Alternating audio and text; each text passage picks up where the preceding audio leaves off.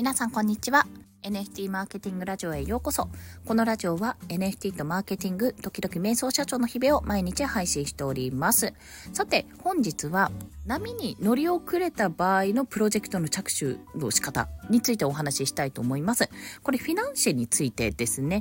実は NMO もフィナンシェプロジェクトを立ち上げようとしてるんですけども、あまりにもちょっとね、人気のためですね、リリースが、まあ、早くても5月になるんじゃないかっていう、今絶賛調整中っていうような状態になっております。となると、5月の時点、今から2ヶ月経った後になるとね、おそらく、ま、どうかはわかんないですけども、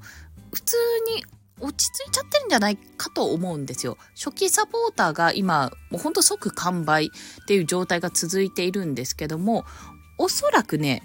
これに1日とか普通にかかるようになるんじゃないかな。1日、1日以上かな。なんか1週間後に全部売れましたとかになるんじゃないかなというふうに個人的には見ています。というのは、現在やっぱり盛り上がってるのって、タイプとしてはいろいろあると思うんですけども買ってくれる層の中に一つが従来のファンである。まあもともとの顧客ですね。だから NFT プロジェクトだったらもともとプロジェクトのコミュニティ内にいたメンバーだったりホルダーさんだったりがいると思うのでそのもともとのまずコミュニティメンバーっていう方が一ついるんですよ。あとは知っている人とかね、あの、もともとプロジェクトを知っていたって人もいるかと思います。次に、全くもって新規の層で、フィナンシェを通じて、そのプロジェクトに興味があるから支援しよう、参加しようと思っているパターン。フィナンシェのもともとユーザーだったけども、興味があってそのプロジェクトを支援しようと思ってくれているパターンの人もいれば、まあ、これをやりますと、まあ、AMA とかスペースとか発信とかを通じて、ああ、面白そうだから、じゃあ自分も支援しようって思っているパターンですね。本当に全くの新規の層ってこの辺かなっていうふうに思っているんですよ。そして最後がおこぼれ税。本当は買いたかったところが他にあるんだけども、初期サポートできなかった人たちが、じゃあ次はここ狙おうと思って買う人たちっていうのも少なからずあると思うんです。このおこぼれっていうのも変ですけども、ここの枠も、まあ、単純に応援しようかなと思って、ちょっと面白そうだから買おうって思ってくれてる人もライトなね、感じでいれば、初期サポート、まあ、だから、NFT で言うと AL ですよね。AL とか持っていて、値上がりしたらこれは得になるからと思っていろんな初期サポートを狙っているっていう人も多分いると思うんですよ。そんな風にね、様々な参加者がいるかと私は考えているわけです。で、この波が落ち着くことによって、今までおこぼれ層っていうのが結構いたと思うんですね。ああ、じゃあちょっとこっち買えなかったからこっち買おうっていう人が、資金に余力がある人が多分いたと思うんですけど、そこが多分落ち着くと思います。すでにいろんなところを買ってみたけども、もうそろそろ買わなくていいかなっていう、まあ、支援疲れ、応援疲れ、フィナンシェ疲れみたいな人もね、多分出てくると思うんですよ。選ばれるようになってくるかと思うんです。そうすると、今現状2月ぐらいまでだったらどうしても欲しいっていう、ちょっとこれ利益が出るんじゃないかって思ってた、そういったパワーがある人、まあ、どちらかというと短期的なトレードをしたいという、まあ、稼ぎたいってパワーかな。そっちをがある人がいた中でやっていたものが、おそらくここに落ち着きが見えるんじゃないかと思うんですよ。ということは、後から参入していく人が何をすべきかというと、もう答えは一つなんですよね。自分で自分の顧客を連れてくればいいっていうことになるんです。で、現状、従来の NFT プロジェクトだったり、あとパチさんとリアムさんがね、一緒に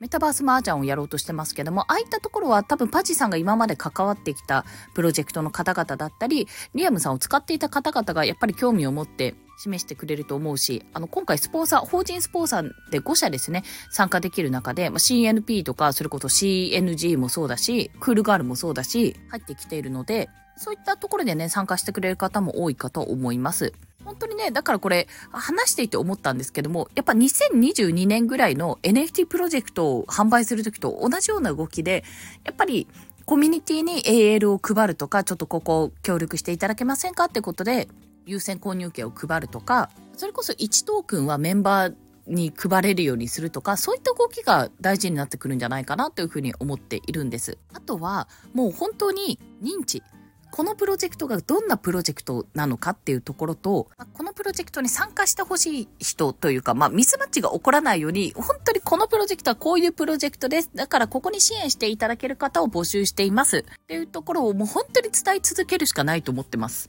私は基本的に買う前にどんなプロジェクトだろうっていうのは基本的に見てるんですよ。でも初期サポートのいざ購入ってところのページがあるんですよ。初期ファン、あ初期サポーターページみたいなところがあるんですけども、そこは申し訳ないけど、私はすぐスルーしちゃってすぐポチってしました。どっちにしても応援したいし、買おうと思ってたから、すぐもう、すぐ行っちゃったんですよね。ロックアップの話も知ってるし。で、おそらくね、そういう人が多いんですよ。そういう人が多い中で、初期サポーターのあのページを、まあ、読み飛ばされること前提で考えると、じゃあそれまでの間に、コミュニティに参加してもらってる間にいかに伝えていくかだと思っているんですね。そして一人でも多くの参加者を募れるかどうかってところにかかっているかと思います。そしてもっと言うなれば、その一人でも多くの参加者を募ることに関して言うと、なるべく分散できるような形を取った方がいいっていうのはもちろんありますね。ただ、それが難しいわけじゃないですか。200万トークンを発行したとしたら、200万人が1トークンずつ持ってくれたら一番いいかもしれないけど、まあそんなの難しいじゃないですか。なので、最初の初期リリースはとりあえず盛り上がりを作るんですよ。まずは即完売みたいな状態を作って、そのための人は最低限集める。この辺はね、フィナンシェの運営さんと多分ギリギリまで話し合って、じゃあこの口にしましょうっていうふうに決まるかと思うので、自分一人で抱え込む必要はないかと思います。ただ、とにかく、あの、通常のクラウドファンディングと違って、後々得するかもしれないって思いを、やっぱりどうしてもね、植え付けてしまうものだと思うんですよ、トークンって。まあ、言ってしまえば言い方悪いと儲かるかもしれないっていうことを思わせてしまう。だから、あ、これもすごく売った方がいいなって思ったら売るっていう人もいると思うんです。まあ、言ってしまえば初期で売れたとしても、即売りの人ばっかりだったら、もうすぐにね、トークンは価格が下がるし、在庫が増えていくっていう状態になるんですよ。だから結局のところやるべきところって、